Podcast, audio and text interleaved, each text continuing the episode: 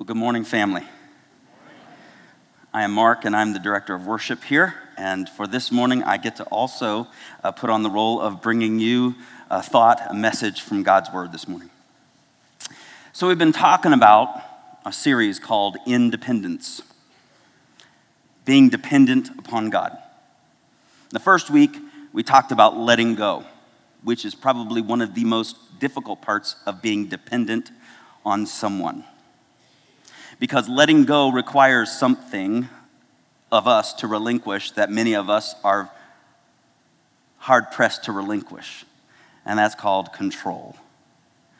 Because when we let go and let God, that phraseology, you've heard that churchy word, let God and let go. Let go and let God, and all the world will be happy and content, right? Isn't that how it happened in your life? You've let go and let God, and everything just worked out just plumb wonderful. But no, we got that little bit of control that we hold back. That little bit of stuff that we want to just say, oh, I, I can't completely let it go because what if God gets it wrong? I mean, I have a plan, right? I have visions and dreams. Church, we got a plan, right? We got visions and we got dreams of where we're headed, and then all of a sudden, we hit a bump. Something unexpected. So, do we pack up and go home? So, do we call it quits? Do we say, oops, we didn't intend to go here? Whoops, let's just call it a day? No, because in the next week we talked about another word that comes in after we let go and let God. And it's another word that's just as difficult sometimes as letting go, as relinquishing control. And that word is trust. You trust someone, you put your trust in a leader, you put your trust in God, you put your trust in government, you trust that chair that you're sitting in right now, that it's going to hold your behind my chair bounces up and down. I pray every Sunday morning that I've attached the right attachment so that when I sit down, I just go whoop. I trust in gravity. I'm enjoying it right now. I trust that I'm not going to fly. But trust is something that we can talk about really easily, right? It's this concept. But when it's put into practice, that's where we kind of get off kilter, right? It becomes more than just a word.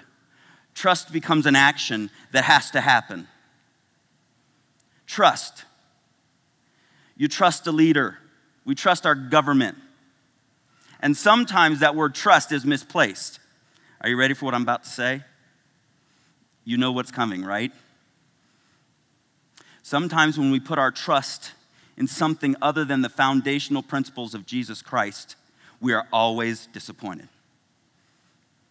When we put our trust in something and we put something on a pedestal where it should never be, should never be in the first place, and it gets knocked down, knocked off, what's the first thing we want to do? Oh, well, this was a good idea. Let's pack it up and go home. But when we trust and we depend upon God, then when those moments come, and let's be frank, can we be real? The last few weeks have been not fun. The last few weeks for leadership in our church haven't been groovy. And it leads us to, and I get the pleasure of being able to bring you this word. Because once we let go of what we once visioned, which is so hard and so difficult, we want to hold on to that baby right? We have this vision for what should be. We have this vision for what can be. And we've been building and dreaming and building and dreaming and praying and hoping and thinking and building and dreaming. And we know exactly what God wants us to do, right? We know exactly where God's leading, and boom, something happens and we get knocked off our track. Well, God, did we get it wrong? God, did we not hear from you? And then all of a sudden, this worry sets in. What are we to do? What are we to do? I don't know. What are we to do? I, I, I, just, I don't understand. I'm so disillusioned. I don't know where to go. I don't know what to do. What are we going, what's to happen? How are we to make it? What's to happen? And the whole time, God is just standing here, waiting. How much of our lives is spent where God is just standing around waiting for us? Because it leads to today. So we've talked about letting go, we've talked about trust. Today is called provision. Provision. I am a firm believer that God protects his church.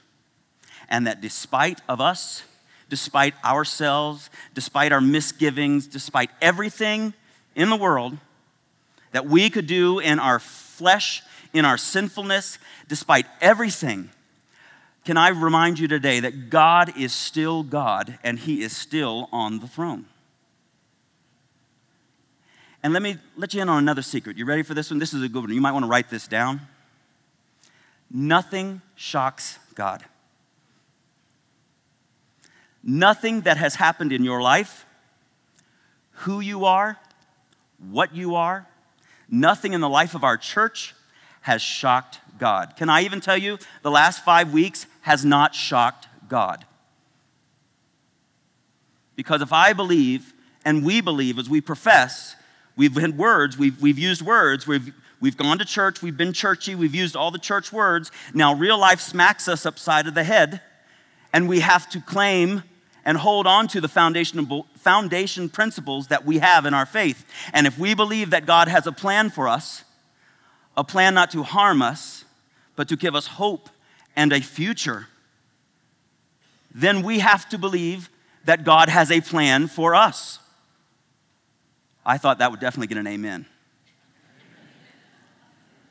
That's okay. So let's talk about it. Jesus loved to talk in parables and he loved to talk in words. Well, we all love to talk in words, right? Not me. Can you hear me now? I'm, I'm thinking my words. So here it is. We find it in Matthew 6. That is why I tell you not to worry about everyday life. So, this is the most annoying scripture to me in the world. And I'll explain to you afterwards. But this is one of the most, if ever you want to get under my skin, let me have a bad day and then read this scripture. So, that is why I tell you not to worry about everyday life. Whether you have enough food and drink or enough clothes to wear. Isn't life more than food and your body more than clothing? Look at the birds. They don't plant or harvest or store food in barns, for your heavenly Father feeds them. And aren't you far more valuable to Him than they are? Can all your worries add a single moment to your life? Oh, shut up. and why worry about your clothing? Look at the lilies of the field and how they grow. They don't work or make their clothing. Yet Solomon in all his glory was not dressed as beautifully as they are. And if God cares so wonderfully for wildflowers that are here today and thrown into the fire tomorrow, he will certainly care for you. Why do you have so little faith? Ugh, stop talking to me. So don't worry about these things, saying, What will you eat? What will we drink? What will we wear? These things dominate the thoughts of unbelievers, but your heavenly Father already knows all your needs. Here's an important part. You ready? Seek the kingdom of God above all else and live righteously, and He will give you everything you need. Now, sometimes we just skip right over to, and He will give everything you need. Consider the lilies, consider the birds. God will give you everything you need, except we forget that lovely little first part of that verse. Seek the kingdom of God because I trust you, when we begin to seek the kingdom of God, our priorities will change of what we think we need. Can I say that again? I thought that was going to get an amen too. You are really letting me down today. When we seek the kingdom of God, sometimes our priorities change. What we thought was important, hear me, family of Christ, what we thought was important. When we seek the kingdom of God and He says, Move on. When we seek the kingdom of God and He says, pause. When we seek the kingdom of God and He says, reevaluate, and live righteously, and He will give you everything you need. So don't worry about tomorrow. You ready? Right, this was a good one. So don't worry about tomorrow, for tomorrow will bring its own worries. Today's trouble is enough for today. So, well, there you go. I'm a good Southern Baptist, and my parents are watching, so there you go. I've converted a Lutheran church. We're all going to heaven now. We're all going to heaven. So I hate preaching because oftentimes God will give me an example in real life to be able to share with you on Sunday mornings about the topic I'm preaching. Or teaching, let's use that word. I'm teaching. So I had an example this week. So when we seek God and God pr- promises us provisions in our life, there are generally three answers. I, I turned 43 on Friday.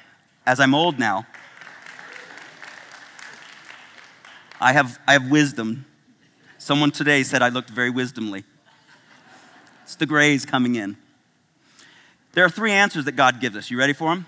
One answer is go, do. You got this. For the kingdom, man. Get on your horse and ride. That's an answer. Then God says, sometimes, stay. Stop. No. Be still. But there's a third answer, and I hate it. Because sometimes God says, wait. Wait. Ooh. Patience is not up there on my spiritual gifts. It's like on the third page. So this week I had a patient moment, a testing. I went to Safeway in Monument. Yes, I'm going to call out Safeway and Monument. I went in, got my little mini mini grocery cart. I got my limes and my tonic water so I could make my juice.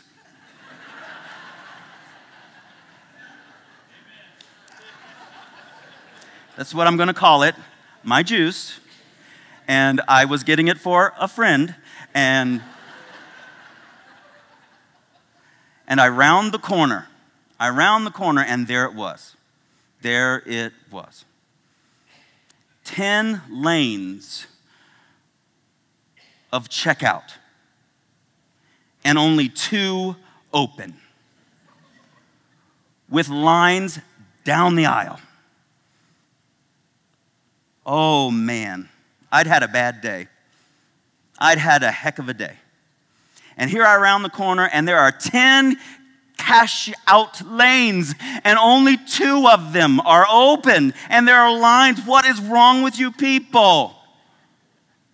So, in my impatientness, I went and put the tonic water back on the shelf. I took the limes and I put them in the orange section just to make my point. I rolled my buggy and out the door I went. Drove all the way home to Palmer Lake, long drive. Got sat down in my car and I got sat down in my seat in my living room, and guess what? You idiot, you don't have limes or tonic water. And as I was preparing to express to you today about what needed to be said, this moment came back into my brain. Because my impatience to just hang out and wait denied me something I wanted, denied me something I could have had.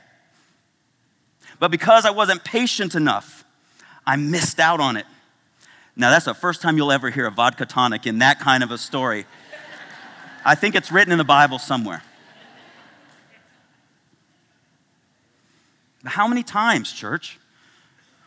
This isn't what I want. Out the door. Uh oh, it's getting real now. This isn't how I like it. I'm out. This marriage isn't for me. I'm out. This parenting thing, I'm done. You can just hang out till you're 18. See you at the wedding. I say that, but so many do. There are people who do check out parenting. We get to the point where God says, wait. God says, hang on, because I have a plan for you. But wait, hang on, I've got something for you. Oh, forget about it. I know that plan isn't there because I'm frustrated right now, and I need to see movement now. Quick, quick, quick. I have a plan laid out now. This is exactly how I want to go. This is how life is supposed to go. This is what life is supposed to be, God. I have it right here, right now. But things change. And do we give up? Things change. Do we walk? Or do we find ourselves rooted and grounded? in an unshakable faith in Christ Jesus that isn't based on someone or something, that isn't put in trust of our government, that isn't put in trust of something other than that thing that distracts us from the truth. And the truth being our faith rooted, grounded, that will get us through any storm, any trial, any circumstance we find. in Psalm, excuse me, Isaiah chapter 40. If you have your Bibles, turn with me.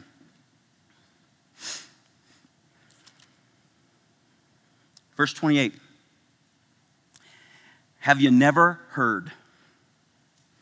Have you never understood? The Lord is the everlasting God, the creator of all the earth. He never grows weak or weary. No one can measure the depths of his understanding. He gives, ready for this? This is for you today. Whether or not you know it, you were brought here to hear this exact word that I'm about to say right now. You ready? He gives power to the weak and strength to the powerless. Even youths will become weak and tired, and young men will fall in exhaustion.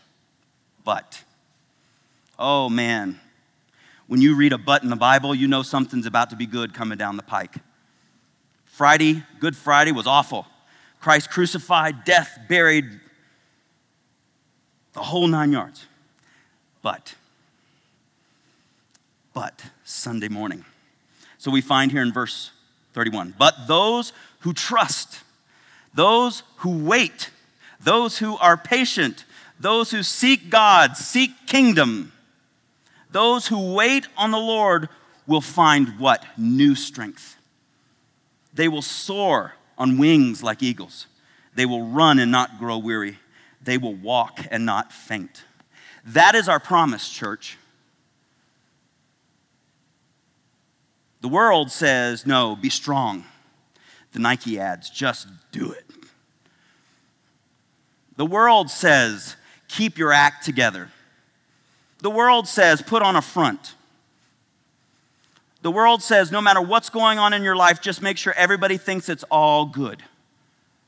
That's what the world says. God says, come as you are. Lay it out on the altar. Because guess what? When you're weak, I will be made strong. When you get out of the way, I can be shown. We have a great band. We've got great musicians up here but they are all for naught if you walk away and go, man, that band was good. But if you walk away going, dude, I worship today, that was amazing. I was ushered into the throne room. But those who wait on the Lord will find strength. Let me tell you, from the bottom of where I can speak, from the bottom of my heart, Sometimes the things that we think that look to us death, destruction, dirt, burial, we see those things as awful. We see those things failures. But God sees them as resurrection. God sees it as fertile soil to begin to build anew. God sees it as the opportunity for resurrection. we come to a crossroads at our church. It's been a rough season. A lot of questions. A lot of things have gone down. Can we be frank? So, what are we going to do about it? There's this line that I loved in the opening video that said, So, can we count you in? God says that. It isn't about family of Christ. If you leave this room today and you go, uh, yeah, that just didn't do it for me, good. I hope you can find a church that you can get plugged in, man, that you can just be on fire somewhere.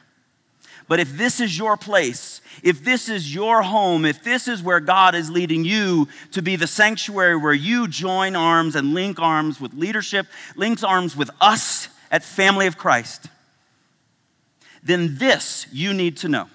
You need to know that God is still on the throne and God is in control. Period. That today, today, we lay down those things. Today, we ask for forgiveness of those things where we've failed, where we've fallen short.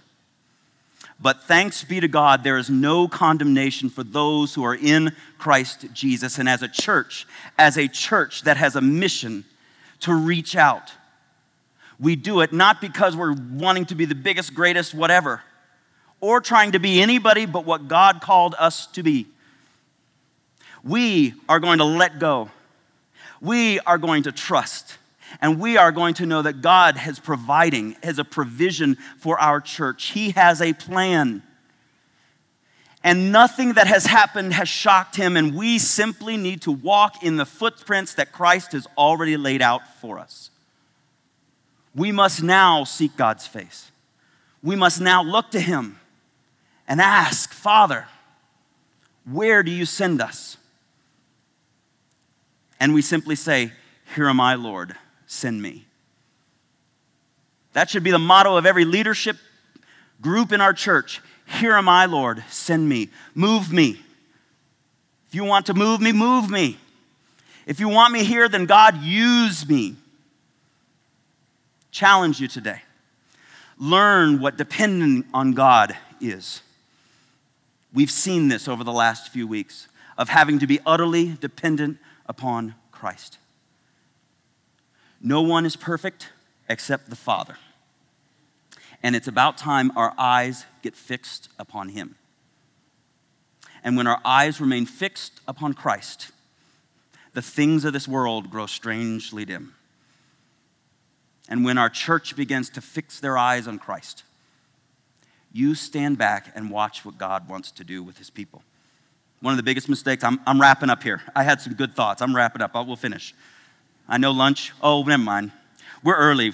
When I grew up, we had to get out to beat the Pentecostals to church to the to the buffet. So there's no buffets up here in healthy Colorado.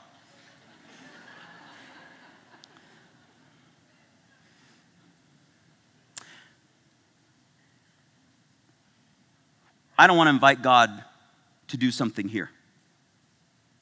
Can I say that again? I don't want to invite God to join us. I want to join what God is doing. I want to be a part of a church that is joining what God is doing, that is seeking his face, seeking to understand and know and plug into what he's doing. How pitiful it is for us to pray, God, come join us, get in our little box. No, God, we want to join you. So, the question can I count you in? Can God count you in? That's the simple question. I love you, church. Leadership loves you here. We pray for you. And we continue to do as we move through these next few weeks in this time. So now we're going to go into a time of prayer. And I, I think you've heard the word. And I think you've heard what I believe God wanted you to hear this morning. And now we're going to seek God's face. I'm going to simply say, I have no clue. You have no clue. And if anybody today tells you they have a clue of what's going on, they ain't telling you the truth.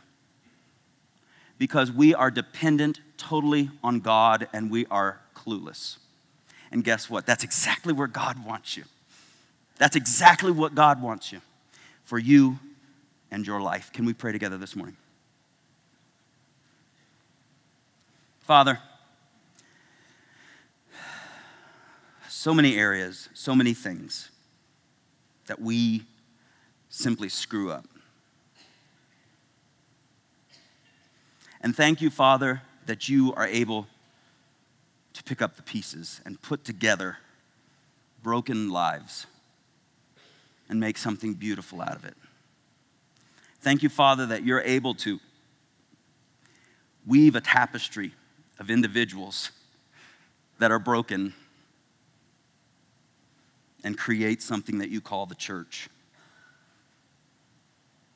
Forgive us where we have been short sighted in what you want to do.